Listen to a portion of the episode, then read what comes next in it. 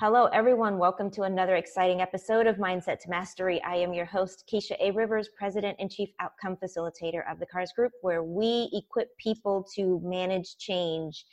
And I have an awesome guest with me today. I have been bringing you these fabulous women who are doing awesome things and putting out great content and great resources. And today is no exception. We have Kanika Tolver with us. Hey, how are you? Good. How are you? I am doing great. So one of the things that I always try to do when I bring guests on is I want them to have an opportunity to share what they're going on, what they're bringing to the table, any new projects they have going on. And I had to have you as a guest when I saw that you had released your new book, Career Rehab. And because there are so many people that are trying to figure out what they want to do next, how they want to position themselves, I said, I have got to have her come on and drop some nuggets and some gems, because you are putting it out there on Twitter. So I needed to make sure that we got you on here so people can hear you and get to know you. And on my website at carsgroup.com, they'll have a full page dedicated to you that'll have your bio and links to where they can find the book and your website and all of that. But I just wanted to just dive right in and ask you, why did you choose the topic of career rehab? I chose the topic of career rehab is because I felt like there were so many of us that are in the workplace who needed to rehab our careers. I like the analogy of like a house. You know, when you have a house that you're putting on the market, sometimes you have to do some renovations to market yourself, to better brand yourself, and to actually sell the house. It's the same thing with our careers. Sometimes we have to gut out the things that are not working within our careers, and we have to fill it with the good things for our personal brand and for our online presence to get the job that we deserve. Mm-hmm. So that's why I called it career rehab, because it's kind of like, you know, rehabbing your career to a place that's going to help you be more marketable. You know, and I think it's interesting because you mentioned personal brand, and I have heard that buzzword going around. You know, it's more than just a list of your qualifications and your experience. You really have to start cultivating your brand personally and who you are and what people think of when they see you or talk to you.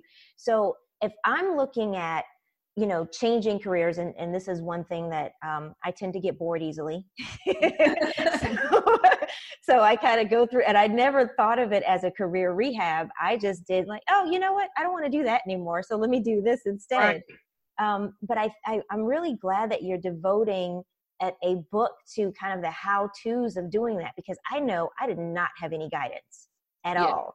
So if somebody's in their current career and they're thinking about, you know, hey, I may need to do a tweak and do a rehab, what's one of the first things that you tell them they need to think about? So I like to talk about the career rehab diagnosis, and that's just really talking about the first step of diagnosing what do you need to do to get more skills. Maybe you need to learn more technologies, maybe you need some more soft skills, maybe you need some more technical skills. So this diagnosis is really you doing a self-assessment of where you're trying to go and how to get there, because we know that we have to create realistic goals to get to do a career change or to maybe get a promotion within our current industry.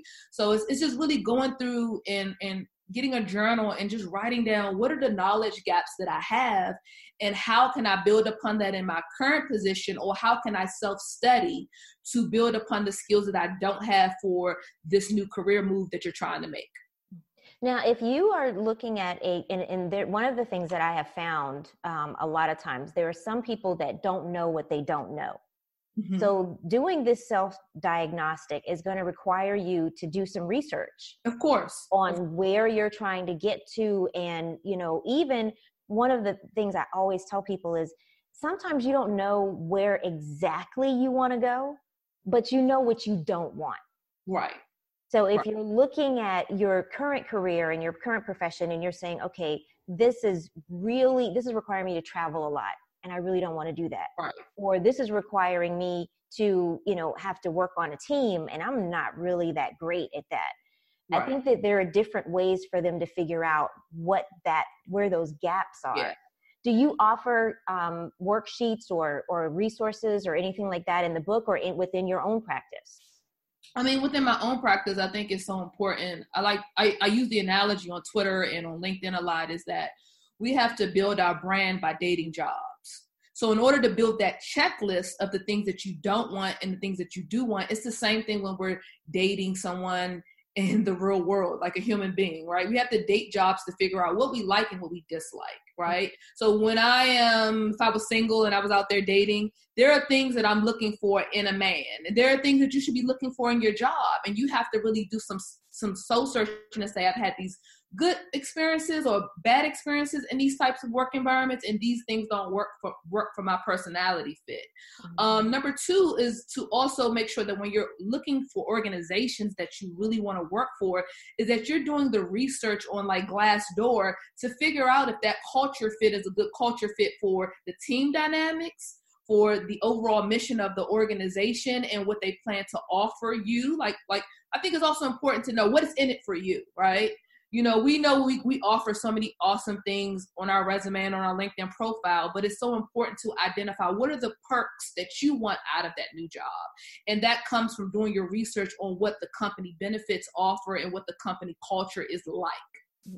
You know, it's interesting that you say date the job, because most people have, you know, it used to be that they frowned upon you trying out different things.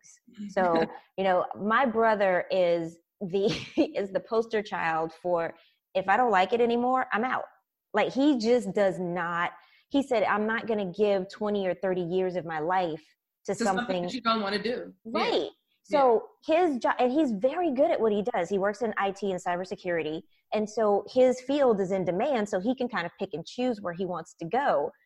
So he's like, hey, it's a shortage out here for people like me. So I'm going to look at this just like you said. What is the company about? How do they want to work? Is this going to be, you know, conducive to my personality?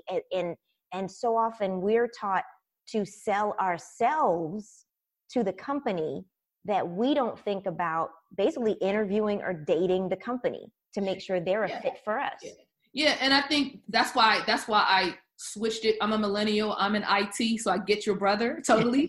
There's a lot of money to be made. There are a lot of surplus of jobs across America in IT. So I understand the demand of being able to, like, maybe in IT, it's a little bit more easier to move around because there's more jobs than people to fill those jobs. But I think when I was in bad, toxic work environments, I was subjecting myself to things that I shouldn't have not been doing, and I wasn't owning my worth. So I when I was writing the book, I was like, man, if I'm looking for a job, I should be able to interview them. It's like the job interview is like the first date. Right. You know, like, and then as you're dating that job, you're assessing it over a period of time. So the first 90 days, I'm doing an assessment. Is this going to work? Mm.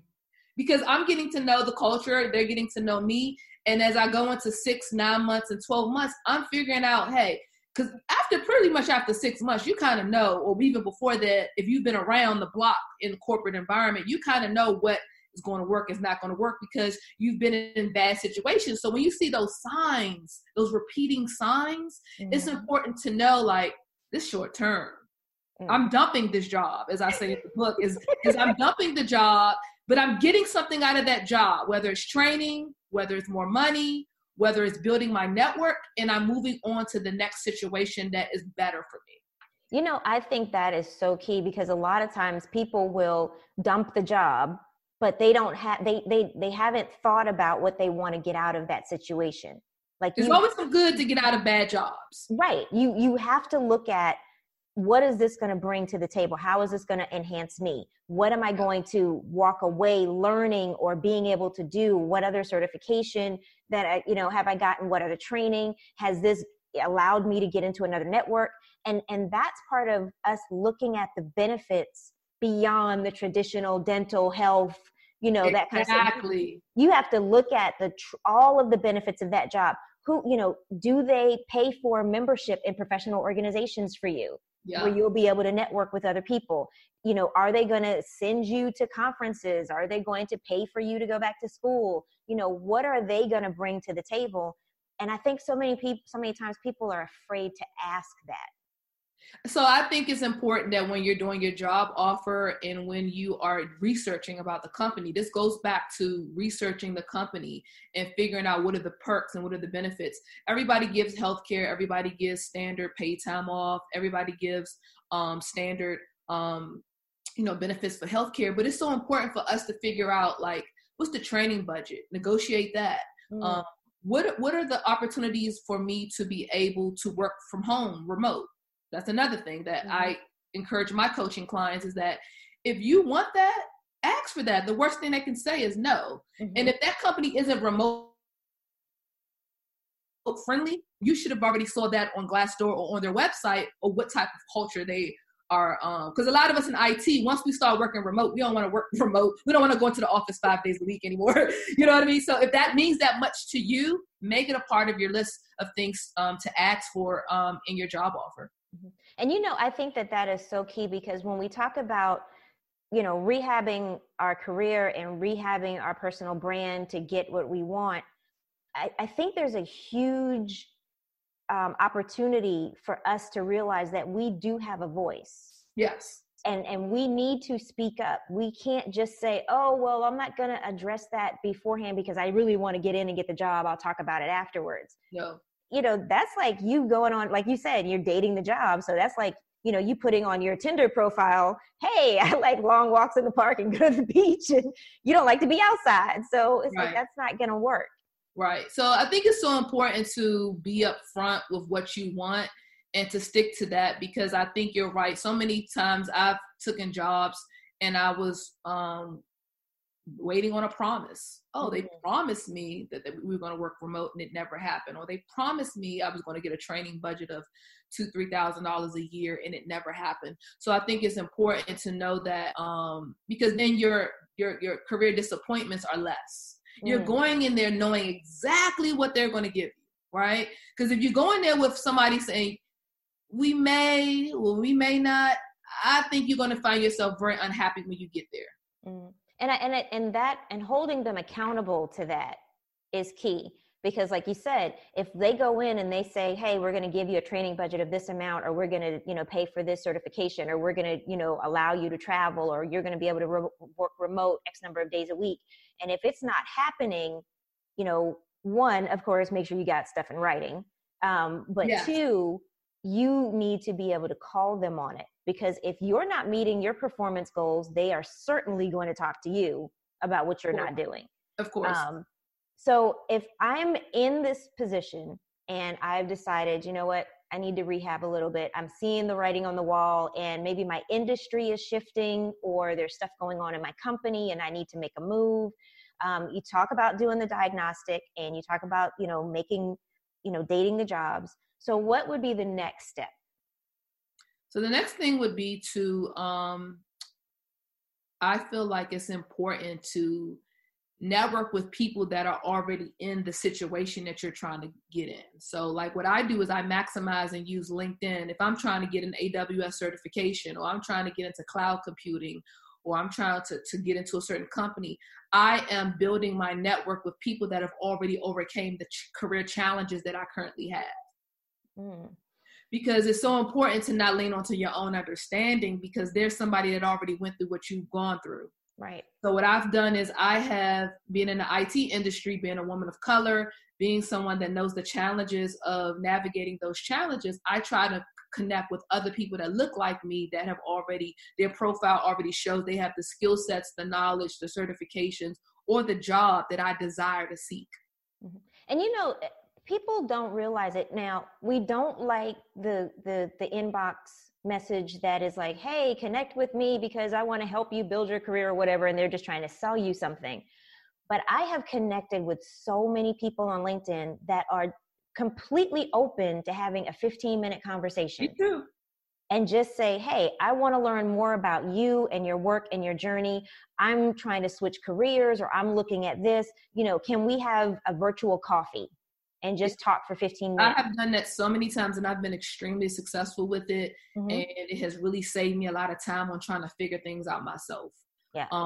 So I think it's important to use the direct messaging functionality on LinkedIn and to always be clear when you're direct message or what you're expecting to get out of that message that you're sending. So I think be clear and be concise, edify them, show that you read their profile and connect with them in a way that brings, in my book, I talk about you have to network like a hustler. So you have to keep your antennas up at all times, right? So when I see posts of other people who are like, oh, they got this certification, or I see a new job offer and they changed their job title, and when you're at networking events, keep your hustler antennas up. So you're always aware of who around you is already doing some awesome things.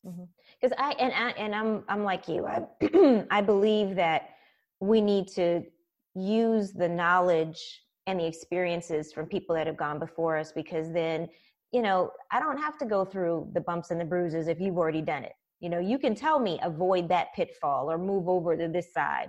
So when we're talking about personal branding, are you creating a persona that someone else wants, or do you advocate people creating the persona that fits them and then finding the thing that matches? Because I know there are some people who are like, oh, well, I'm going to create this whole new persona that's shiny and everybody's going to want it, but that's not really who they are. So I always go for authenticity, being very authentic in your personal brand, meaning that I think it's important for me to let my light shine through my personality. Like I have a really vibrant, big personality, but I also have a great technical background. So I think it's important to mash up who you really are with your technical expertise and your soft skills, and to morph it all into who God created you to be. Because there's enough robotic people out here in the corporate workplace that are just doing everything that they think a job vacancy announcement should say that they should do, or they're doing something that's in their job description that they got from HR. It's like, to be a personal brand is like, in my book, I talk about shifting your mindset from an employee to being a brand. In order to do that, you really have to stop valuing start valuing the little things that you do every day and make them seem big on your LinkedIn profile. Make them seem awesome and big and how you articulate them in your resume and on job interviews, because people are looking for subject matter experts within certain industries. They're not looking for somebody just to do what they're told to do. They're looking for people who can add value. Yes. Yeah. And I think that that's key, because now the workforce has shifted, and it's all about, you know, and the work that I do with organizations and with companies and equipping people to manage change, most of it is around, how do I bring my whole self to work? How do I make sure, because you spend so much of your day and so much of your life at work and doing work-related things, you need to be able to say, this is who I am all the time. It doesn't mean that, hey, I'm going to put on this hat while I'm working, and then, you know, after I leave for the couple of hours I have off on the weekends or at night, then I can, you know, kind of let my hair down and be my real self. I think organizations really want to see who you really are. And I think it goes back to the research, right? There are organizations that don't want you to bring your full self to work, and that's clear on other employees leaving their personal feedback on what their experiences were at their companies. So I think it's important to identify your personal brand has to be able to fit into an employer brand that is conducive for you bringing your full self to work, right? Because you can't really say, oh, I want to work at this Fortune 500 company who really is against people bringing their full self to work. So it goes back to the research. And what I also think is important is to connect with people at the companies on LinkedIn that already work there. So what I do is when I was trying to go work at Deloitte, which was a company where there wasn't a lot of people that looked like me that worked there.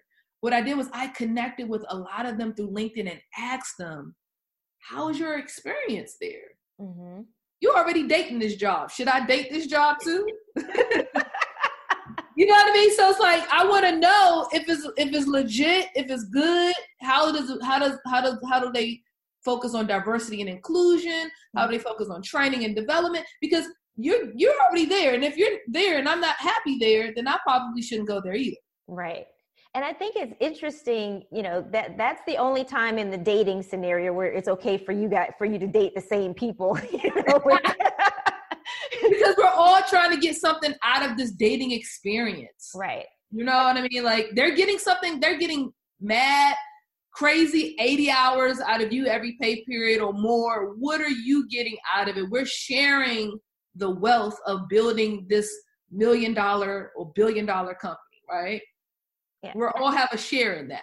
Yeah. And I love the way you tell people that they have to shift their mindset from employee to personal brand and start thinking about what am I getting from this and how is this going to, you know, but what am I bringing to it as well? And realizing that, you know what, I have strengths. I have, you know, qualities that this organization can use and that they want to bring in to help them build their brand and, you know, increase their profitability and so on and so forth. So I think that it's really important for us to shift the way that we look at ourselves. Right. We're not commodities. You know, I always tell people, I'm not a widget. You can't just pluck me off an assembly line and say, you know, shove me into this little hole. You know, I have things that I bring to the table that other people can't, and I know what that is. Right, right. And I think that's so important. So one thing that I do with the employee mindset shift to being a brand is like, take opportunities to maximize what you do well in presentations, in meetings, mm-hmm. in stakeholder communication, whether you're communicating on a web meeting, whether it's face-to-face meetings, whether it's through email, let your light shine through the things that you do. So they'll be like, oh yeah, she's a rock star. Like every time I email her or every time there's time to do a presentation or a briefing, she brings her A game. She communicates effectively. So I think that's a piece that we sometimes forget. Like we could shine, mm-hmm. secure your seat at the table by being present and making them know like, oh yeah, like she's just not just getting by. She's a rock star. Right. And I love that because when I talked to Minda Harts on, you know, about her book, The Memo and Securing the Seat. And she talked about how we need to speak up a lot yep. more and we need to allow ourselves to shine. It's not about fitting in. It's nope. about standing out. And you can do it in a way that is not egotistical. Oh yeah. Right. It's not something that puts other people down and you're always trying to be at the head of the line, but it's one where people naturally see, you know, she's awesome. Like you said, she's a rock star. And being it's able strategic, to it's very strategic. Yes. It's very intentional, but it's not coming off as like I am like the angry black woman who knows everything and who goes against the grain and is trying to be a rebel at work. It's very much so understanding how to shine, and then you're shining, but then you're also shining to a point where you also keep remembering, what am I getting out? Now, like I'm shining, but I want this training. I want to go to this conference. Mm-hmm. I want to meet new people. So the thing is, it's like I'm strategically thinking about how to play the game and shine and bring my authentic self to work with the intent of getting everything that I still desired out of that checklist. Right. Exactly. And I think that when you do it that way, you not only allow yourself to shine, but you make the company look good and you attract the attention of the right type of people that are going to open more doors and help you to have more opportunities. Because I've talked to a couple of friends who, because of the way that they shine in their role and they made it clear that they wanted more and they wanted more challenges and they wanted to expand, they had someone in their current company who referred somebody at another company that was looking for a position and said, mm-hmm. hey, you need to talk to this person because I think she's ready for that next step. And that's, so you never know. And I mean, before that would be unheard of.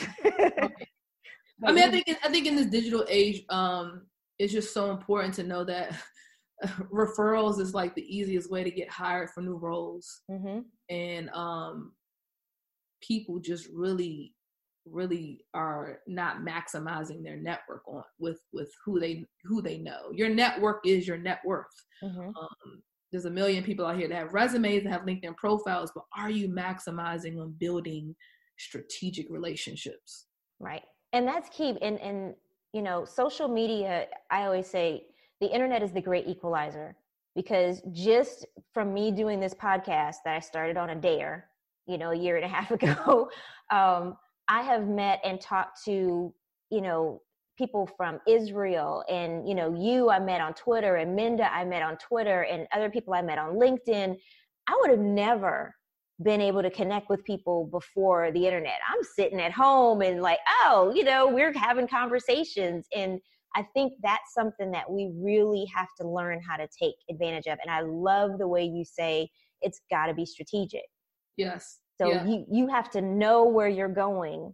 Yeah. And you have to outline a plan of how you're going to get there and start shifting your mindset. Start playing chess instead of checkers. Agree. Yeah. And the relationships are not one way, right? Mm-hmm. So like I definitely talk about in the book is that you do not want to network what's just in it for you. Right.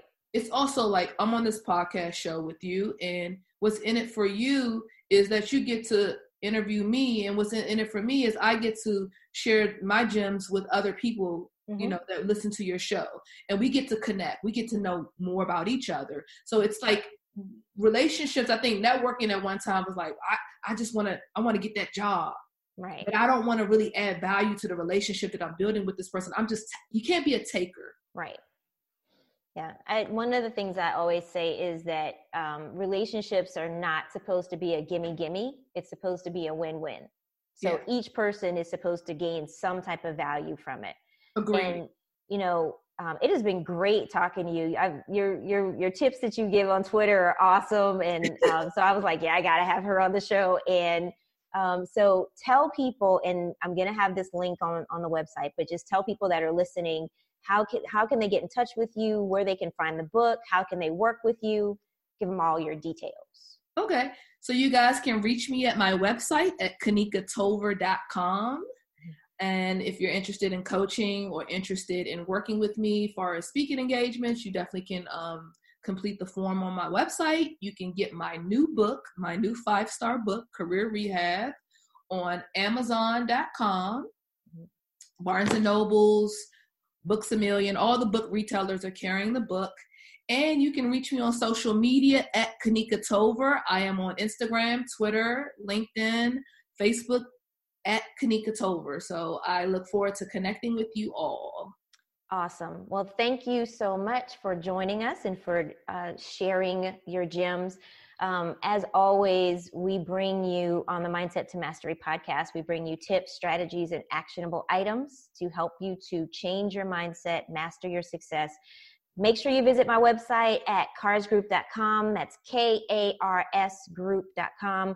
Click the podcast link.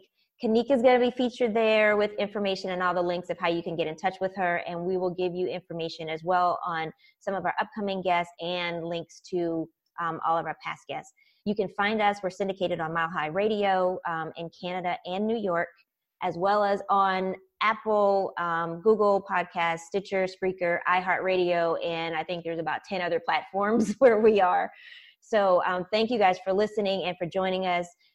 Make sure that you tune in next week for another exciting episode of Mindset to Mastery, where we help you to change your mindset and master your success. Until next time, we out.